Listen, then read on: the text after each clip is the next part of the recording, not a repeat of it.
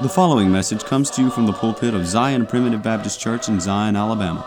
For more information, please visit us online at zionpbc.com. Welcome to the Zion Primitive Baptist Church podcast. This podcast is an outreach of Zion Primitive Baptist Church located in the Zion community near Gordo, Alabama. I'm Elder Chris McCool, I serve as pastor of Zion Church. We're a congregation of believers who trust in the simple message of God's sovereign grace, where families come together to worship God in spirit and in truth through the simplicity of preaching, praying, and singing. Zion Primitive Baptist Church is located at 9487 County Road 49, Gordo, Alabama.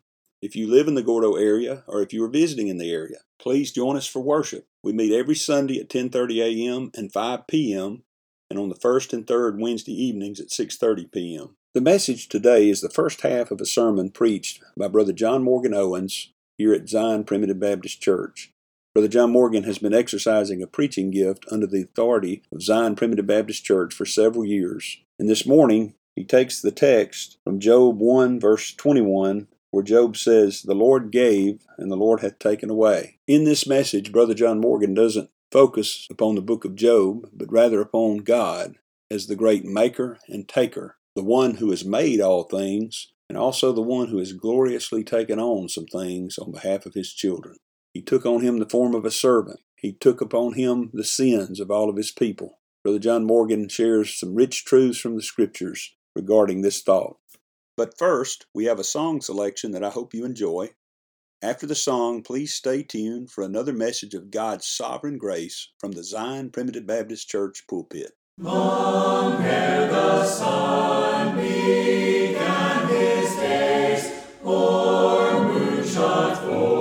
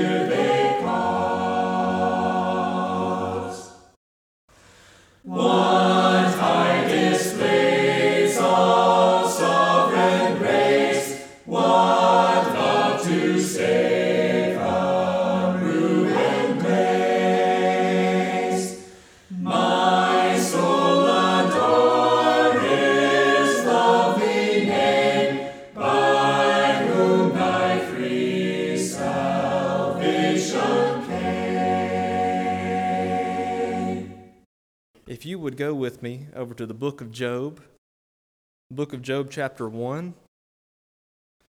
Now, just a little uh, setting here.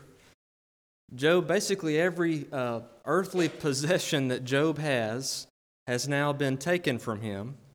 Of course, I, I want to reiterate this that uh, God has not taken these things from Job. Uh, Satan has afflicted Job, okay?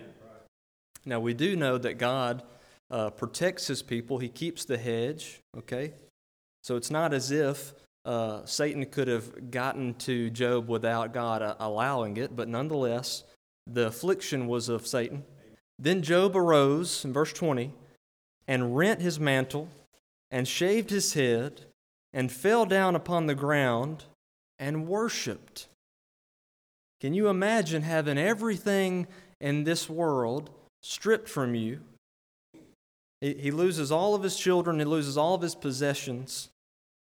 All he's got left is his wife, which I, have heard people joke about that. Satan knew what he was doing when he just left his wife there. uh, she certainly, she, uh, certainly was a discouragement later, but nonetheless. He, he falls down on his face and he worships and said, Naked came I out of my mother's womb, and naked shall I return thither. The Lord gave, and the Lord hath taken away. Blessed be the name of the Lord. He worships in the midst of his poverty now. But I, I, want, I want us to hang on this phrase here The Lord gave, and the Lord hath taken away. I want to talk to you tonight about the maker and the taker. And I want to I want to begin by looking in Genesis chapter 1. You all know this by heart, but there's a few things I want to highlight for you. I want to talk about our maker. And Job said that he that, that God had given him everything that he had. He said, He gives, He takes away. Blessed be the name of the Lord. Now, once again, I want to, I want to just for clarification's sake, Satan took those things away from him. But, but it also said there that he did not charge God foolishly with the things that he said. Okay, it is, it is always appropriate to stand before God in faith and worship him because he didn't promise you goods. He didn't promise you family. He didn't promise you any of these things. He promised you through the blood of Christ a seat in heaven with him in glory. Now, that he will not take away from you. Okay? We have the Maker. Genesis 1 In the beginning, God created the heaven and the earth. Now, if you don't believe that, you're going to have a, going to have a really tough time with the rest of this message, okay? and the earth was without form and void, and darkness was upon the face of the deep. And the Spirit of God moved upon the face of the waters. And God said, Let there be light. And there was light. We see this, Brother Chris was talking about this this morning and talking about the Trinity. We see the Trinity at work here in creation. You see God the Father, you see God the Spirit moving upon the face of the waters. And then he says, and God said, you have a word, some action of God, which in John 1, let's flip over there with me. John 1. In John 1, we read this In the beginning, was the Word, and the Word was with God, and the Word was God. The same was in the beginning with God. All things were made by Him, and without Him was not anything made that was made. So, this Word, this Word of God, is the, is the action of God. It is what created everything that we see, this world. And, and just in case you think that that word is still talking about something else, if you look over here in verse verse 14, and the word was made flesh and dwelt among us. This is Jesus. Amen. Jesus is the word of God that came down, was made flesh. He dwelt among us. We beheld his glory. The glory is of the only begotten of the Father full of grace and truth. So some people might say to you that, that when Jesus was born on this earth, that he, uh, he was created, that he came into existence. Well, the Bible says that in the beginning was the Word, this, this uh, third part of the Trinity, and that he was there in creation, in creating this world that we see. And not only that, I, I, believe that the scripture teaches us that he was the very centerpiece of creation, in that all of it was for him. It, it was as if God the Father was, was giving his son all of these gifts. All of creation is for him. All of the angels are to sing praises to him. You were made to serve him. And when we get to heaven, when you get to heaven, out of the blood of Christ, out of His grace for you, You know what you're going to be doing? You're going to be singing praises to Him. There's not going to be a throne sitting there for you, for you to praise yourself, or for anybody to praise you for getting them there to heaven. We will be laying down everything that we have before the Word, before Jesus Christ Himself. All right, Psalm 118. I want you to flip over there now that we've got some of that groundwork laid. We're talking about the Maker. Psalm 118 and verse 24. We all know this. It says, This is the day which the Lord hath made. We will rejoice and be glad in it.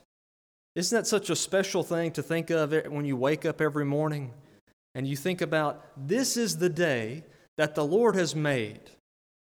He has, he has created this world, everything that you see, and he has, he has created this system whereby the sun comes up in the morning and you have oxygen to breathe and you have things to eat to give yourself energy to go through that day. And at each step that you take, you ought to be living it to the glory of God because He gave it to you. It is a gift.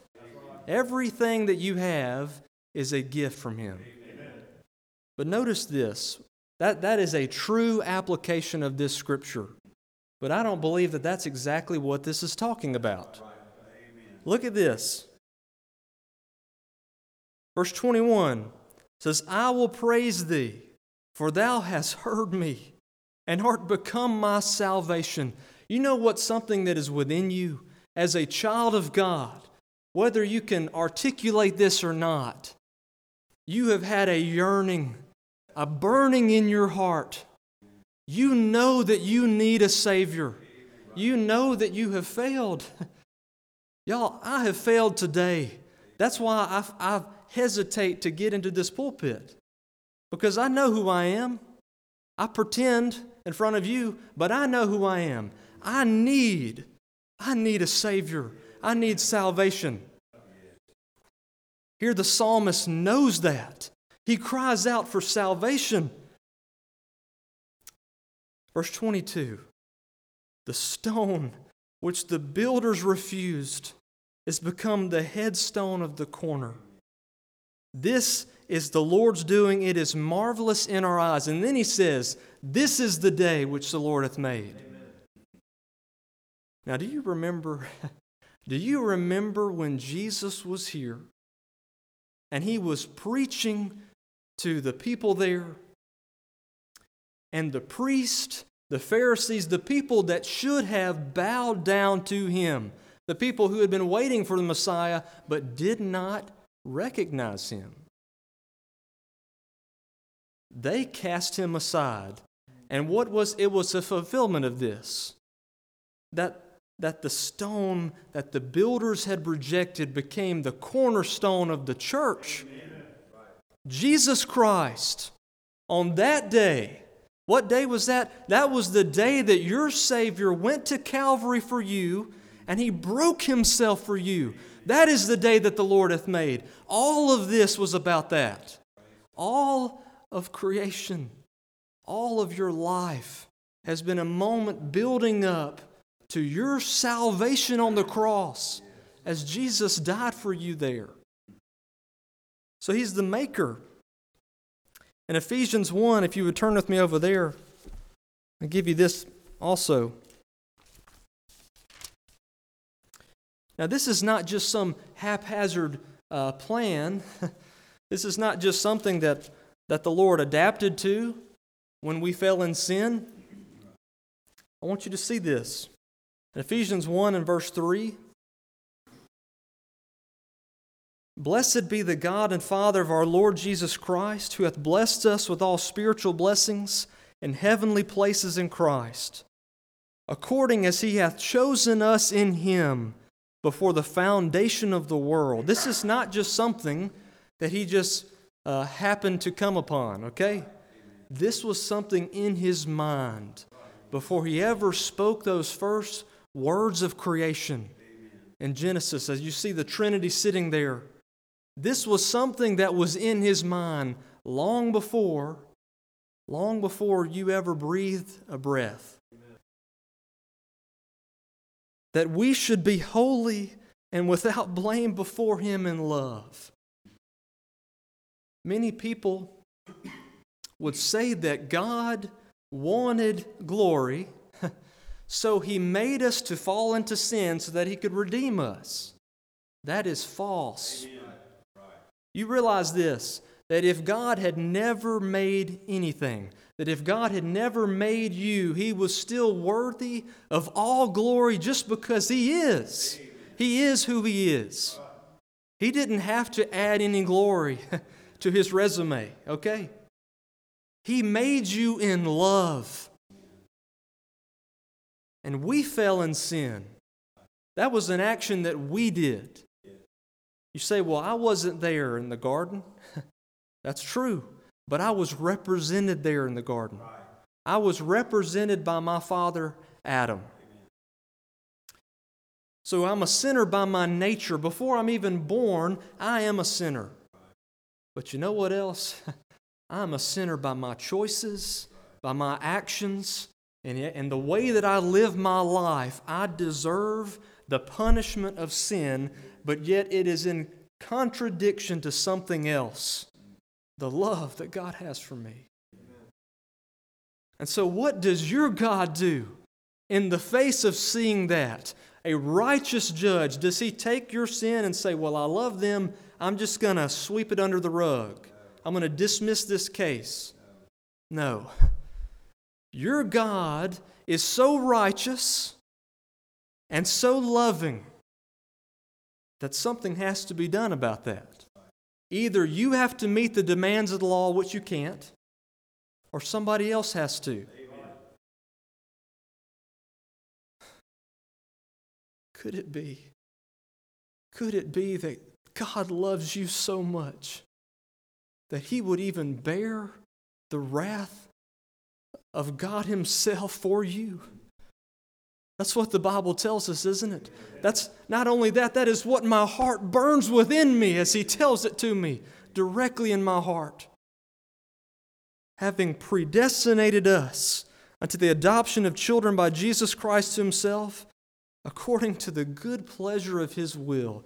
That's the only explanation that I could find of why He would, before the foundation of the world, look down and elect His people and predestinate them to be in heaven with Him in glory?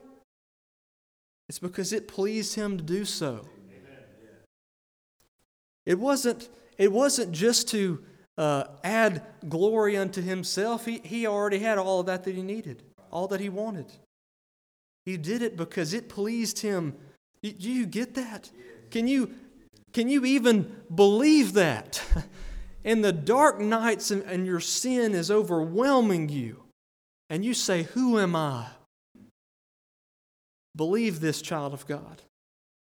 It pleases the God of the universe to come down and to bear the wrath for you. It pleases Him to have you there with Him in glory. To the praise of the glory of His grace, wherein He hath made us accepted in the beloved. Did it say that we would accept him? Did it say that we must accept him? No, it said we were made accepted in the beloved. Praise God. It's such a simple and beautiful image of salvation. What does a primitive Baptist believe? That scares a lot of people. This is, this is what a primitive Baptist believes that Jesus saved his people from their sins. That's it. So we have the Maker that even before the foundation of the world, as He saw you in love, as He chose you to be His child, as He predestinated you to be there with Him in glory, to be there with the likeness of Christ on you, that He then made this world.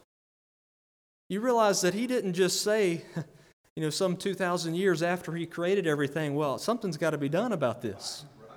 My people are, are going to hell because of their sins, I've got, to, I've got to step in and do something.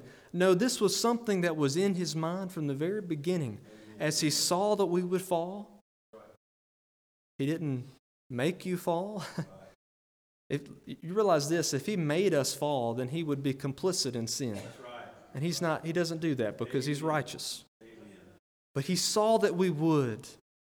And out of love for us, he crafted this before you ever breathed the breath, before there was ever an act of creation in this world. All right, so let's talk about the taker. Job said that you give and you take away.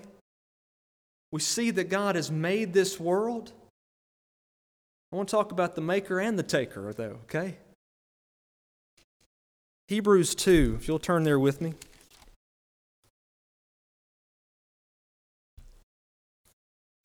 Now, this is the God who deserves all glory and all praise. You have not seen a king arrayed in such glory on this earth. You have not seen the wealth that God has.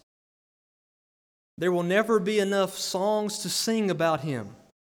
There will never be enough time and glory and eternity for us to praise him sufficiently. Now that's, that's this God that we're talking about.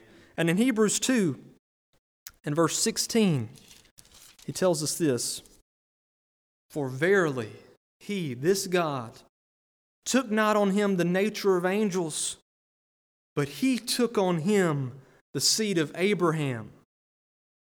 So he took on a form of a man for you. He didn't come down. Some people believed, uh, Gnostics and others believe that, that Jesus came down, but yet he would not take on flesh because flesh is sin. No, he took on flesh. He became a man. He wasn't created in that time, he already existed, but he took on something. He took flesh for you. He took on weariness and hunger and thirst. And ultimately, he took on death, which is the most that you can endure, right? He took on death. Wherefore, in all things, it behooved him to be made like unto his brethren, that he might be a merciful and faithful high priest in things pertaining to God. This would be like if the president came down and said, I'm not going to take a salary, I'm going to live among them. That's what your God did. As that, um, as that mediator, he stands in both camps. He stands as a man and as God. And also, Philippians 2, if you'll turn over there, it puts it even uh, more succinctly.